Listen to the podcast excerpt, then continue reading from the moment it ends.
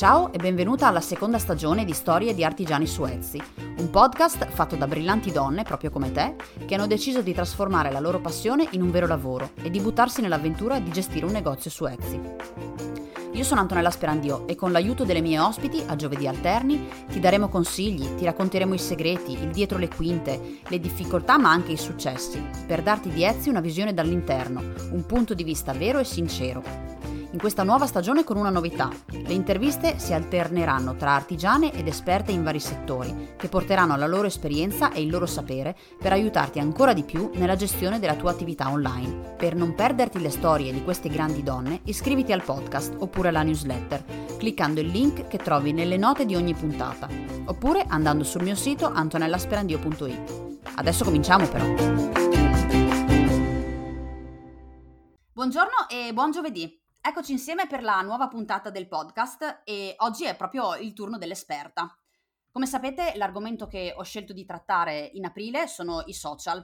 croce più che delizia di tutte le artigiane creative in generale. Ho notato che uno dei maggiori eh, come dire, struggimenti e fonti di stress per le creative è l'aspetto promozionale. Non, non si sa mai di cosa parlare, si sottovaluta il tempo necessario alla creazione dei contenuti, e poi si rischia di vivere questo lato del business in modo ansioso o peggio con, con scarsi risultati. Ecco perché ho invitato la mia ospite di oggi, che seguivo già sui social e che ho avuto il grande piacere di incontrare di persona l'autunno scorso a Mantova. Lei mi ha regalato una visione della gestione dei social chiara, essenziale, ma soprattutto fattibilissima. Ciao Giulia, buongiorno, benvenuta. Ciao, ciao a tutti, anche a chi insomma ci sta ascoltando. Buongiorno, buongiorno. Allora, intanto ti ringrazio tantissimo di aver accettato il mio invito, mi fa, un, come ti dicevo, un sacco piacere averti qui con noi. Grazie a te per l'invito e insomma per avere la pazienza di ascoltarmi nei prossimi minuti di conversazione. Grazie a te, grazie a te. Allora, inizierei con, con le presentazioni. Ci, ci, ci fai una breve introduzione di te, chi sei, di cosa ti occupi, cosa fai, vedi gente? Faccio cose, vedo gente, anzi in questo periodo ovviamente vedere gente è un po', come dire, eh, relativo. Allora, io mi chiamo Giulia Robert, eh, inizio subito col dire che è il mio vero nome perché è chiaramente la domanda che mi sento eh, porre più spesso. Eh, tolgo ogni dubbio, quando sono nata Giulia Roberts non era famosa, così l'abbiamo detto subito e eh, siamo tranquilli. Io mi occupo di comunicazione digitale, quindi faccio soprattutto consulenze in ambito social, quindi aiuto aziende e professionisti a comunicarsi sul web e sui social network e creo contenuti. Diciamo che lo faccio in generale sui social, lo faccio sul web, quindi posso aiutare anche con siti e cose simili, e il mio grande amore è Instagram e il mio grandissimissimo amore sono le Instagram Story. Questo per dire in breve che cosa, che cosa faccio. Ok, quindi direi che il canale di cui parleremo principalmente oggi è Instagram, quindi. Mi sa di sì, mi sa di sì. Spoiler! Bene, abbiamo, abbiamo svelato il mistero. Ok, allora, io direi di iniziare prima di tutto con eh, che differenza c'è fra eh, Instagram e tutti gli altri social, cioè qual è la caratteristica principale, diciamo, di Instagram per cui si differenzia dagli altri social? Allora, la, la sua caratteristica principale, quella per cui comunque è più noto da, dalla sua origine ormai nel lontano duemiladieci, è il fatto di ragionare per immagini, quindi è un social visual, molto visivo. Poi detto questo, in realtà la cosa che secondo me caratterizza Instagram è il fatto di essere in realtà un social molto complesso, perché è vero che ragiona per immagini, questo perché se voi non avete un'immagine da postare su Instagram di per sé, Il, il vostro post non esiste. Poi ovviamente per immagine possiamo parlare di foto, di illustrazioni, di grafiche, di quello che vi pare, però comunque deve avere un apporto visuale, visivo. Ma in realtà poi Instagram è un social molto complesso perché è fatto di molte altre cose, è fatto di didascalie, quindi di parole, è fatto di hashtag, quindi di parole chiave che io devo andare a cercare, devo andare a scegliere per individuare eh, insomma il, la mia nicchia e le persone che voglio che vedano il, i miei post. E poi è fatto di tante altre cose, nel senso che è fatto per esempio di community, cosa che ovviamente esiste anche su altri social, penso soprattutto a Facebook per dire con i gruppi, ma su Instagram c'è un senso di community un po' diverso, perché si fa in altro modo, nel senso che non ci dà degli strumenti specifici come quello del gruppo Facebook per fare community, ma eh, che hanno una grossa importanza, cioè la community su Instagram secondo me è un, un aspetto molto molto eh, importante, eh, perché come tutti i social eh, non è Instagram un palcoscenico, cioè lo è, nel senso che ovviamente parliamo di noi, parliamo di quello che facciamo, ma eh, non è come appunto tutti gli altri social, un, un posto in cui noi stiamo su un palco e eh, le masse adoranti da sotto ci applaudono qualsiasi cosa facciamo, ma in realtà eh, è una, una platea, cioè noi scendiamo da questo palcoscenico, su cui sicuramente parleremo di noi, ma ci sediamo in mezzo al nostro pubblico e ci dialoghiamo. Questo fa la differenza su Instagram, anche per i grandissimi profili, eh, anche per i profili di grandi influencer, cioè quello che fa la differenza, se ci pensate, su un buon influencer, è quello che appunto dialoga col proprio pubblico, perché a parte, come dire, ovviamente questa dimensione di palcoscenico che diventa più forte quando si tratta di personaggi molto famosi su Instagram o famosi in senso generale,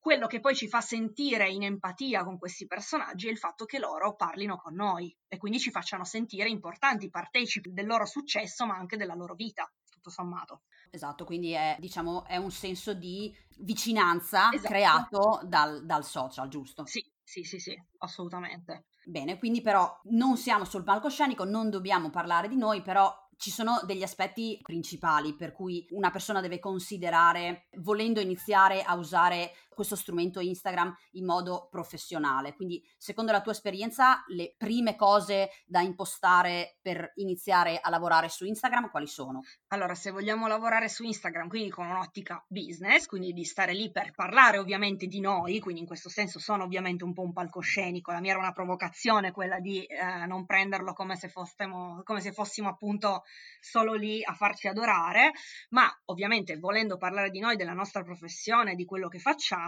sicuramente la prima cosa da fare è quella di attivare un account che ci permetta di avere degli strumenti più professionali, quindi abbandonare l'account personale che va benissimo per il cazzeggio,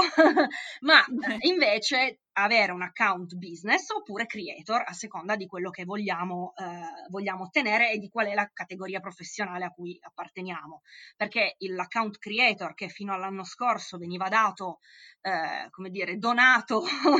dall'alto, da Instagram a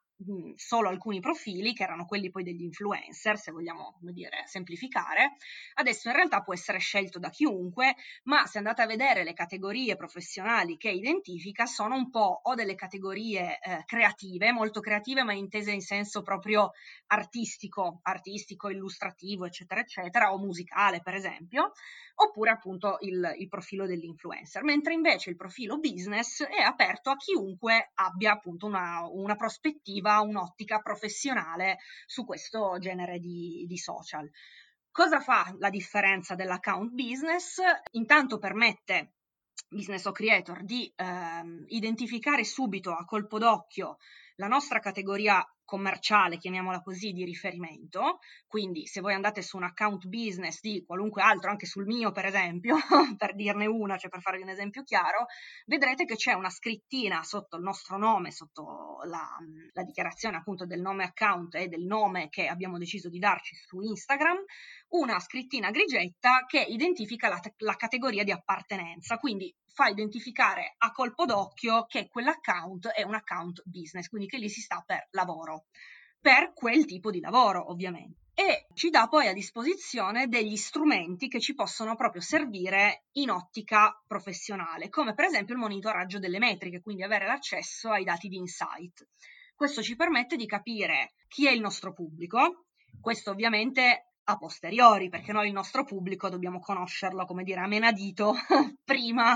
di pubblicare qualsiasi cosa sui nostri social, quindi dobbiamo avere molto ben chiaro qual è il nostro target, qual è la nostra persona di riferimento, visto che target in ambito marketing è una, una parola che ormai è diventata un po', un po' ostica.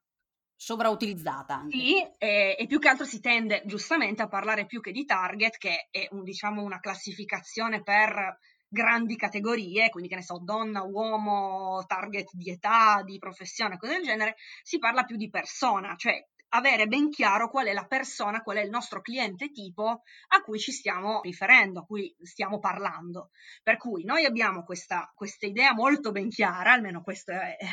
è la, la cosa auspicabile, cioè avere molto ben chiaro appunto a chi stiamo parlando. Parliamo a queste persone, quindi sia con i nostri post, con le nostre storie, ma anche con eh, l'interazione che abbiamo con il nostro pubblico, e poi abbiamo un riscontro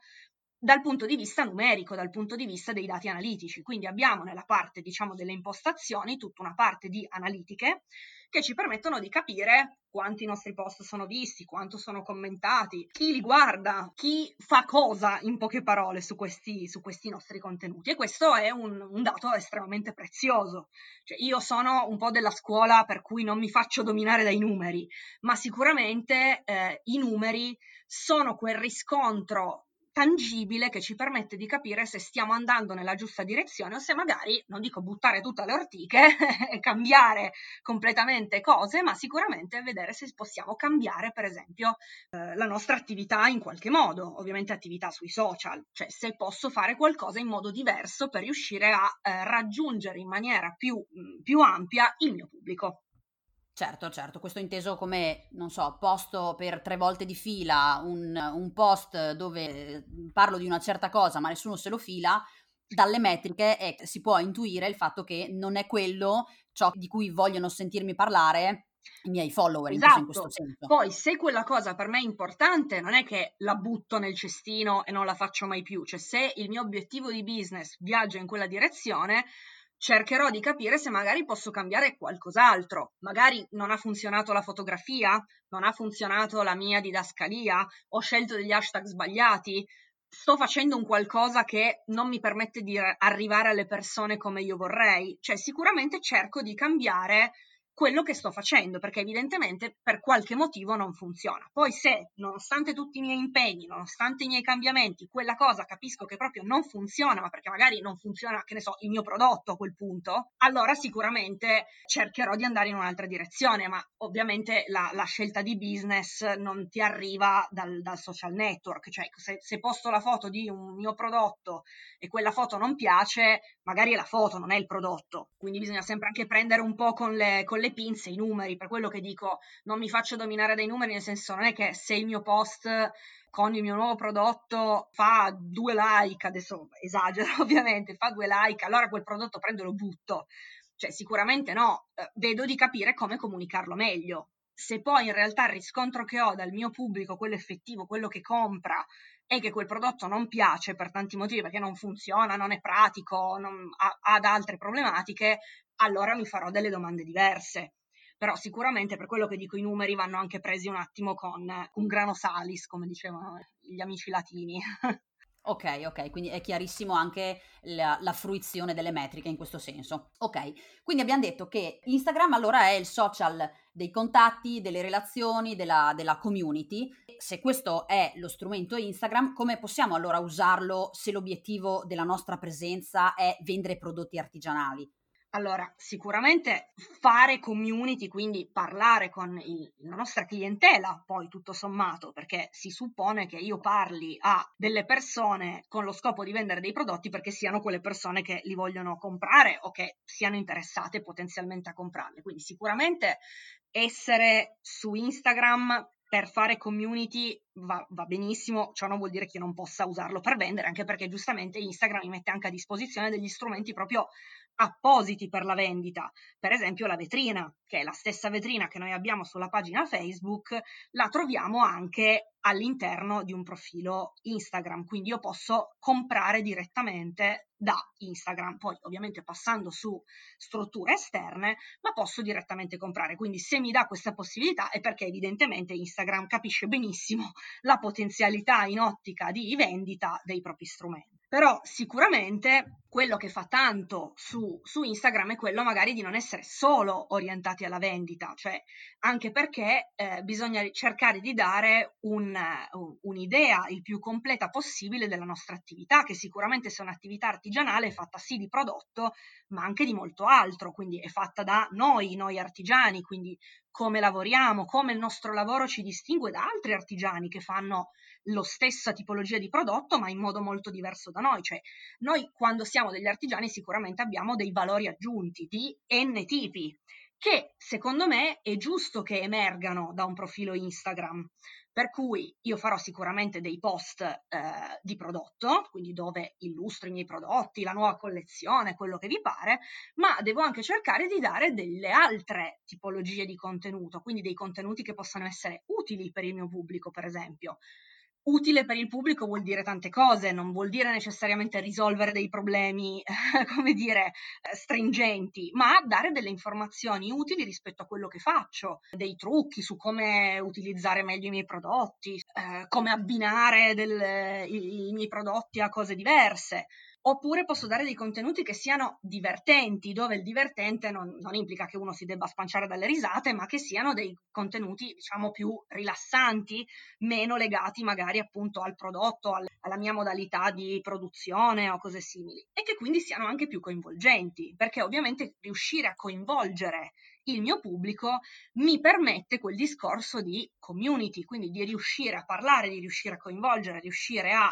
a dialogare. E la creazione di dialogo è sempre, come dire, il punto di partenza per qualcos'altro. Poi, altre cose che ci possono essere utili è capire, per esempio, quando pubblicare. Perché, diciamo, da qualche anno a questa parte Instagram ha cambiato la modalità di presentazione dei contenuti. Non so se, se siete su questo social da un po' di tempo, vi ricorderete che una volta era cronologico. Per cui, qual era il consiglio? Pubblica cinquemila volte al giorno, perché così sarai sempre in alto, no? Nella cronologia, nel feed delle persone che ti seguono. Adesso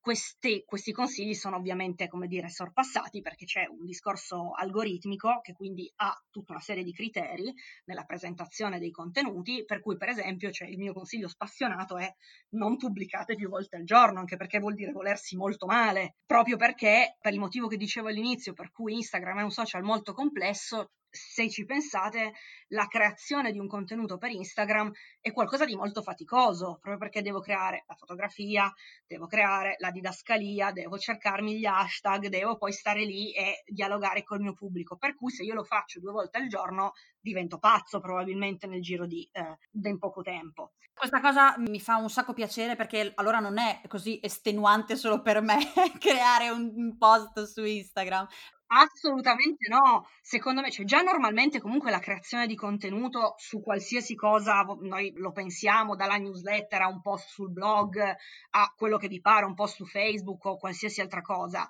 è complesso, ma in questo caso dove io devo mettere insieme tutta una serie di contenuti diversi che hanno tutti una loro importanza, perché se io faccio la foto più figa del secolo ma poi una didascalia che non mi dice niente, sì, magari la foto è bellissima e ci metto il like, ma poi non mi dà comunque modo magari di eh, interagire, per esempio, cioè non dà al mio pubblico quella spinta per interagire con me. Se io faccio una foto bellissima, una bella didascalia, e non uso però magari degli hashtag che possano portare delle persone nuove, perdo per esempio la possibilità di aprirmi ad un nuovo pubblico, a persone che potenzialmente possono essere interessate. Per cui per fare un post ci va veramente del tempo, tanto che ci sono, insomma, diverse scuole di pensiero anche proprio sulla creazione dei contenuti, per cui per esempio molti utilizzano il metodo del batching, cioè nel momento in cui io devo fare la fotografia non ne faccio una, ma ne faccio due, tre, quattro che mi serviranno magari da diluire in una, due, tre, quattro settimane o quello che sarà. Quando mi metto lì e scrivo la didascalia non ne scrivo una, ne scrivo più di una e così via, proprio perché essendo un qualcosa che comporta uno sforzo, nel momento in cui mi ci metto, insomma, cerco di cavare tutto il sangue possibile dalle mie rape. Però quello che dico è che intanto per questo motivo, cioè per il fatto che sia un, un'attività molto complessa e che ha bisogno di molte energie da parte nostra, e poi visto che comunque questo non viene premiato, perché se farlo tre volte al giorno tutto questo discorso di pubblicazione avesse almeno un risultato, chiamiamolo numerico, allora vabbè, uno potrebbe anche pensarci. Ma in realtà pubblicare più volte al giorno rischia anzi di mangiare i propri contenuti, cioè che un contenuto proprio mangi gli stessi contenuti pubblicati da me nella stessa giornata, quindi alla fine diventa addirittura controproducente. Intanto per questo motivo, e poi perché onestamente bisog- bisogna ragionare su un discorso di calendario editoriale che sia anche sostenibile, in base ai miei interessi, in base a- al mio pubblico, ma in base anche alla mia disponibilità di tempo e di energie, per cui puoi fare magari sei post alla settimana diventa un lavoro estenuante che poi mi toglie energie per fare quello che magari è il mio lavoro vero, vogliamo chiamarlo così, cioè il lavoro produttivo nel caso di un artigiano, per cui devo anche ragionare sulle energie che ho io per spendere in produzione di contenuti, anche perché ci sono dei contenuti invece molto più facili, molto più immediati, che io posso usare per supplire a questa carenza, diciamo, di contenuto sul feed, visto che Instagram ci mette a disposizione le storie. Allora, quando tu hai detto lavoriamo con una tecnica di batching, per cui cerchiamo di raggruppare in un momento specifico la stesura, diciamo, di più contenuti, quindi io faccio tutte le foto, scrivo tutte le caption, questo implica magari il fatto di, come dicevi giustamente tu, buttarsi giù anche un minimo di calendario editoriale che ti permetta anche di strutturare un po' più in là il pensiero di che cosa postare, quindi non è che ti svegli la mattina con l'ansia di dire oggi cosa posto. Nel momento in cui lavori di batching hai tre quattro foto da spalmare nel tempo, magari in due settimane, e quindi copri un periodo di presenza. Certo, anche perché io questo, diciamo, non l'ho detto finora, ma è il, il punto uno di tutto quello che in realtà diciamo quando si usa eh, Instagram o qualsiasi altro social network per business, la cosa principale è quella di avere un piano editoriale e un calendario editoriale, cioè non vivere alla giornata, ma sapere che cosa voglio pubblicare in base agli obiettivi che io mi do. E quindi no, ah, oggi c'è una bella giornata, allora fotografo fuori dalla finestra il cielo azzurro. No, oggi voglio parlare del prodotto perché so che la prossima volta par- farò un contenuto utile. So che tra un mese ho un lancio e quindi so che quella data è, come dire, fissata per questo tipo di contenuto, cioè ho una visione più a lungo termine. Poi non vuol dire sapere da qui a un anno e mezzo che cosa pubblicherò, perché ovviamente ognuno ha anche una propria indole eh, a livello di programma, di programmazione, per cui un mese per l'altro secondo me è già un livello di programmazione buono per una piccola attività. Però vuol dire anche avere la tranquillità di sapere che cosa sto andando a fare, non viaggiare magari sull'impeto dell'emozione del momento e poi trovarmi anche deluso perché non funziona, perché lo faccio senza un, un obiettivo in realtà. Dico, beh, oggi devo postare, oddio cosa posto? Posto appunto il vaso di fiori, ma il vaso di fiori c'entra qualcosa con quello che faccio? No. O con quello che voglio comunicare? No. E allora a quel punto ovviamente diventa un qualcosa di buttato lì per riempire uno spazio, che toglie in realtà però spazio dei contenuti invece importanti per noi. Programmare tutto quanto non implica il fatto di escludere del tutto l'improvvisazione o, eh, non so, succede la tal cosa al giorno, ah però io ho impostato già questo contenuto, allora non lo cambio. Magari possiamo anche la- lavorare. No, assolutamente. Anche perché, per esempio, io ragiono con i miei clienti o comunque con le attività che conosco, che siano magari più piccole, quindi hanno un po' più quella, quell'esigenza anche di vivere un pochino più in, improvvisando, passatemi il termine, ragionare magari con dei calendari editoriali un po' più a maglie larghe, in cui ho delle idee di massima, ragiono per temi o macro temi, ma mi lascio il gioco, cioè per cui se io ho programmato questo contenuto per il quindici di maggio e il quattordici di maggio succede una roba che stravolge la mia vita professionale, non è che, ah beh, allora non la comunico perché il quindici di maggio avevo già previsto quello, il post del quindici di maggio passerà ad un altro momento, magari avrò l'accortezza di guardare quello che ho scritto, che invece magari può avere dei riferimenti temporali che possono essere sbagliati, rimaneggio magari il testo e utilizzo quel, quel contenuto che col sudore della fronte ho creato per un altro momento, assolutamente, no no, lasciamoci sempre dello spazio per farci stupire dalla, dagli accadimenti positivi o negativi della vita, assolutamente. Perfetto, perfetto. Quindi ok il calendario editoriale, però comunque anche lasciando spazio a, all'improvvisazione. Assolutamente. E poi non dimentichiamoci che appunto ci sono anche degli altri strumenti che Instagram ci mette a disposizione che sono diversi dal feed. Cioè il feed comunque di per sé è una struttura più a lungo termine, nel senso che quello che va sul feed lì rimane. più o meno eternamente, perché ovviamente io posso poi archiviare o cancellare dei contenuti, ma se io pubblico qualcosa sul mio feed è perché voglio che rimanga in qualche modo fissato. Poi ci sono le stories, che invece dopo ventiquattro ore se ne scompaiono, e quindi posso lì lasciare veramente tutto lo spazio del mondo a quello che mi succede giorno per giorno, a raccontare la mia quotidianità o a raccontare cose che mi succedono, opinioni, pareri, ispirazioni.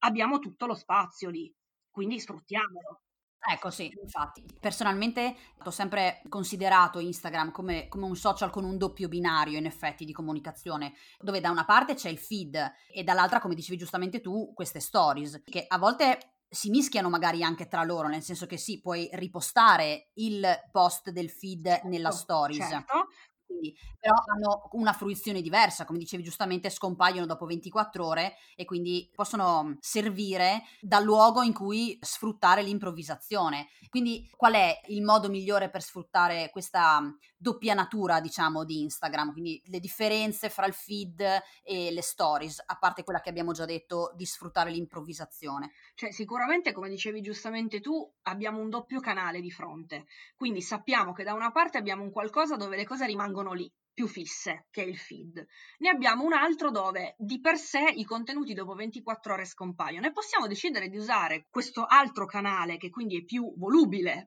più volatile in qualche modo,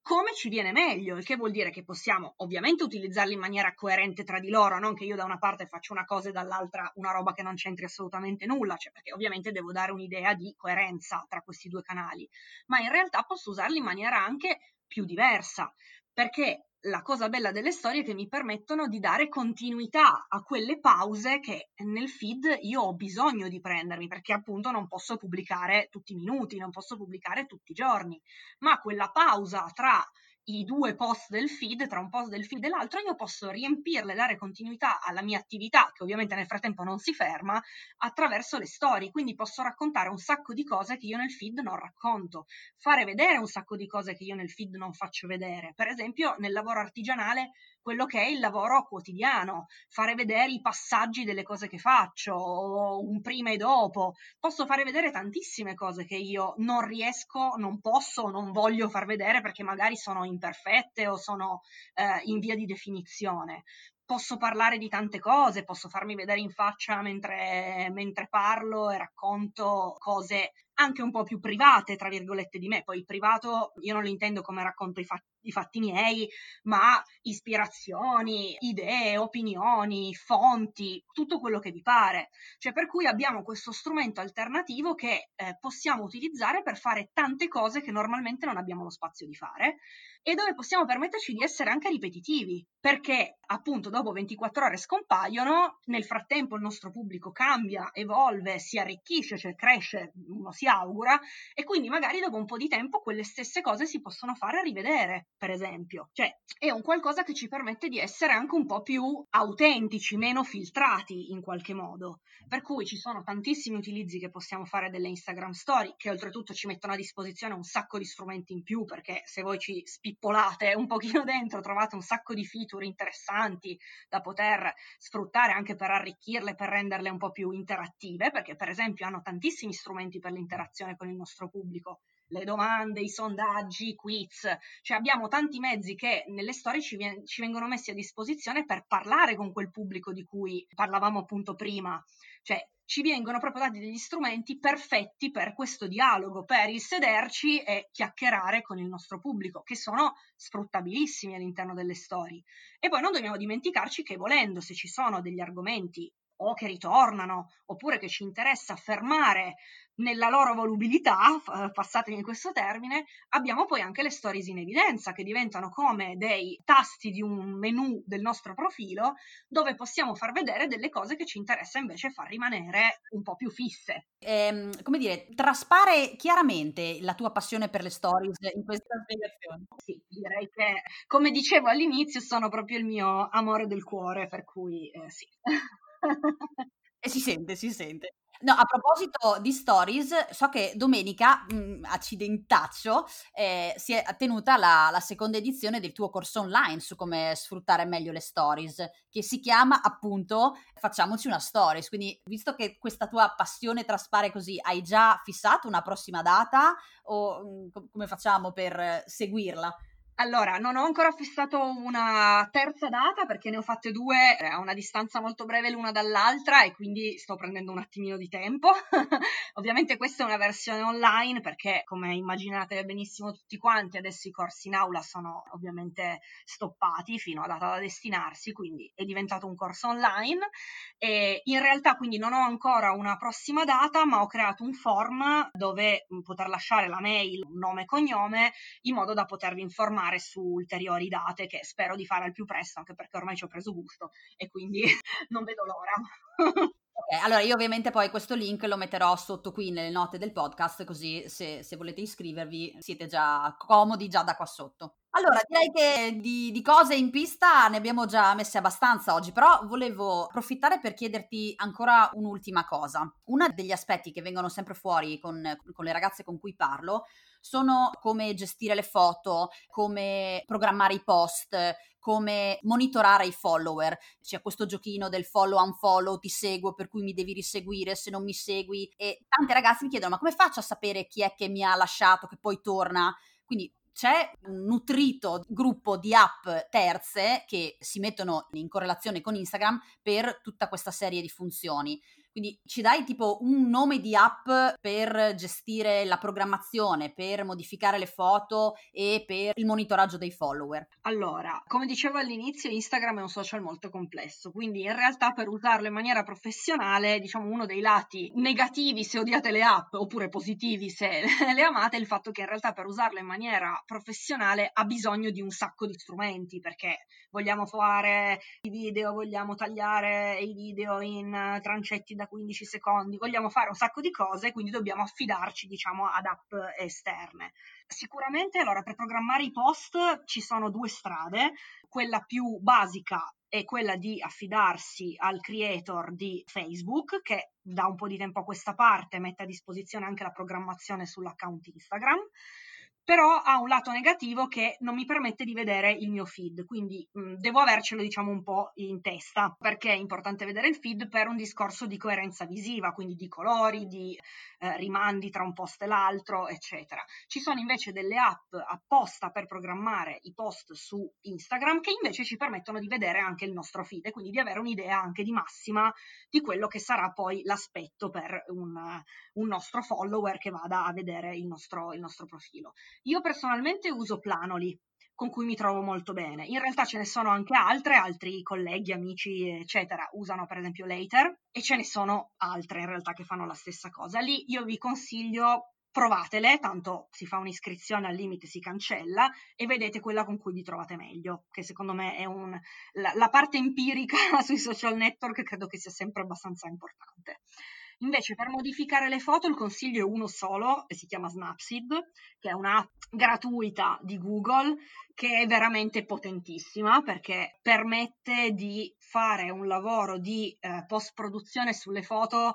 veramente di alto livello, cioè si riesce veramente a governare qualsiasi cosa, dalla temperatura del bianco alle modifiche selettive, cioè fate delle cose veramente già professionali, ed è tutta da smartphone, quindi com- comodissima per chi scatta direttamente da smartphone. Certo che se poi invece voi siete dei maghi di Photoshop o di Lightroom e preferite usare quello perché magari scattate, che ne so, con la reflex, allora è un altro discorso, però Snapseed è quella che uso io ed è veramente favolosa.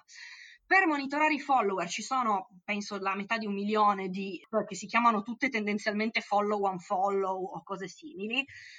Io onestamente non le uso, nel senso che andare ad inseguire chi fa il follow unfollow è tempo veramente bruciato, perché chi fa follow unfollow nel duemilaventi vuol dire che non ha proprio capito come funziona Instagram, per cui se lo perdete vi fa solo un favore, onestamente. Invece, cosa più interessante è andare a vedere un po' dalle analitiche di, di Instagram i dati più generici e poi nella parte proprio di follower o following, quindi di chi seguiamo e di chi ci segue, andare a vedere magari più che altro chi interagisce poco con noi, andare a guardare proprio i nostri follower, cioè proprio, so che è una cosa un po' da stalker, ma giuro che non ho intenzioni negative, andare a guardarli, cioè vedere chi torna da noi, nel senso fare un pochino di, di, di mente locale per andare a vedere quali sono quei follower che non interagiscono con noi e magari piuttosto pulirli a quel punto, cioè essere noi a toglierci dei follower, che è una cosa strana da dire, ma in realtà che funziona molto bene, cioè se vediamo del, dei follower fantasma non spaventiamoci di toglierceli, molto meglio così. Poi ci sono colleghi o insomma persone che invece consigliano di pulire i follower proprio che non sono in target, io quel, su quello sono un po' più restia, perché non, non, per quanto conoscete bene il vostro target non potete leggere le, come dire, nella mente delle persone che vi seguono e quindi magari poi rischiate di togliere qualcuno che poveretto invece vi sarebbe molto utile tenere. Andate a curiosare bene tra i vostri follower e i vostri following e iniziate da lì. Poi a mettere un'app follow unfollow ci si mette niente, ma secondo me non è qualcosa per cui perdere il sonno, ecco perché. Bene, e quindi metterò un sound tipo applauso, perché questa cosa anche io non so più come dirla, eh, chi giustamente come hai detto tu nel duemilaventi fa ancora questi giochetti davvero non ha capito lo strumento ed è molto meglio perderlo e, e neanche perderci un minuto di sonno su questo. No, ma proprio assolutamente, cioè proprio vuol dire perdere dei follower che comunque non sarebbero stati minimamente utili a, a noi e il fatto di dargli questa attenzione è quasi veramente esagerata, cioè, adesso vi, vi dico una cosa un po', un po' stupida, un detto un po' così, cioè sono quelle classiche persone che non valgono neanche la saliva per sputargli in faccia. Boh, così, come dire, la mia finezza è venuta fuori così in, in chiusura. Però no, hai reso chiaramente l'idea ed è, ed è proprio quello il senso. Sì, perché comunque è proprio un atteggiamento, cioè se voi vedete, ecco, mi hai fatto venire in mente una cosa, cioè questo detto fantastico mi ha fatto venire in mente una cosa, invece per seguire, questo è importante, usate NinjaLytics. Questo sì, che è uno strumento gratuito, voi andate semplicemente sul sito di NinjaLytics, inserite il vostro account nel caso vogliate guardare insomma l'attività sul vostro profilo e in questo modo potete vedere i movimenti dei follower, ovviamente in maniera come dire neutrale, non vedete i nomi delle persone ma potete vedere i movimenti e andate a seguire qual è la, la salute del vostro, del vostro profilo. Però potete fare una cosa, per esempio, che è quella, se avete il dubbio proprio che qualcuno faccia questa attività di follow and follow e vi volete levare, come dire, la curiosità, potete andare a seguire quel profilo di cui avete il dubbio e in realtà NinjaLytics vi dice se quel profilo fa follow and follow. Chiarissimo, chiarissimo, ci hai dato delle indicazioni chiare, precise, adesso dobbiamo solo sfruttarle. Via, tutti su Instagram.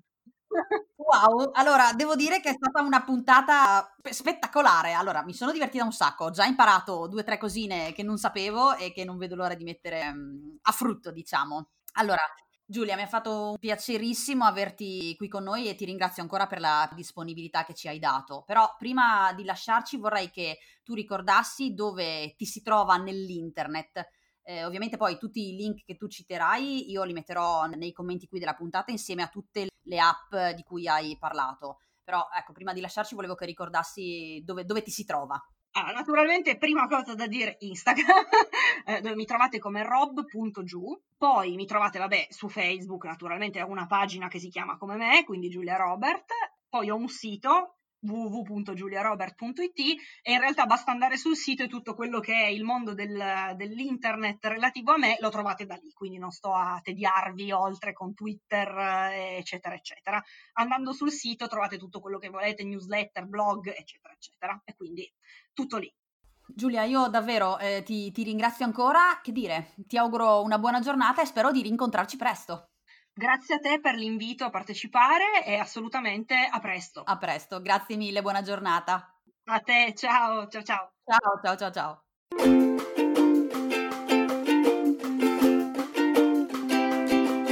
Questa è un'altra di quelle puntate di cui vado molto fiera. A me oggi Giulia ha regalato ancora altri spunti utilissimi su come lavorare meglio con Instagram. Spero valga lo stesso per te. Come dicevo durante la puntata, qui sotto nelle note del podcast trovi tutti i link che abbiamo citato io e Giulia e tutti i suoi riferimenti. Se la puntata ti è piaciuta, fammelo sapere con una stories su Instagram, così ci conosciamo anche.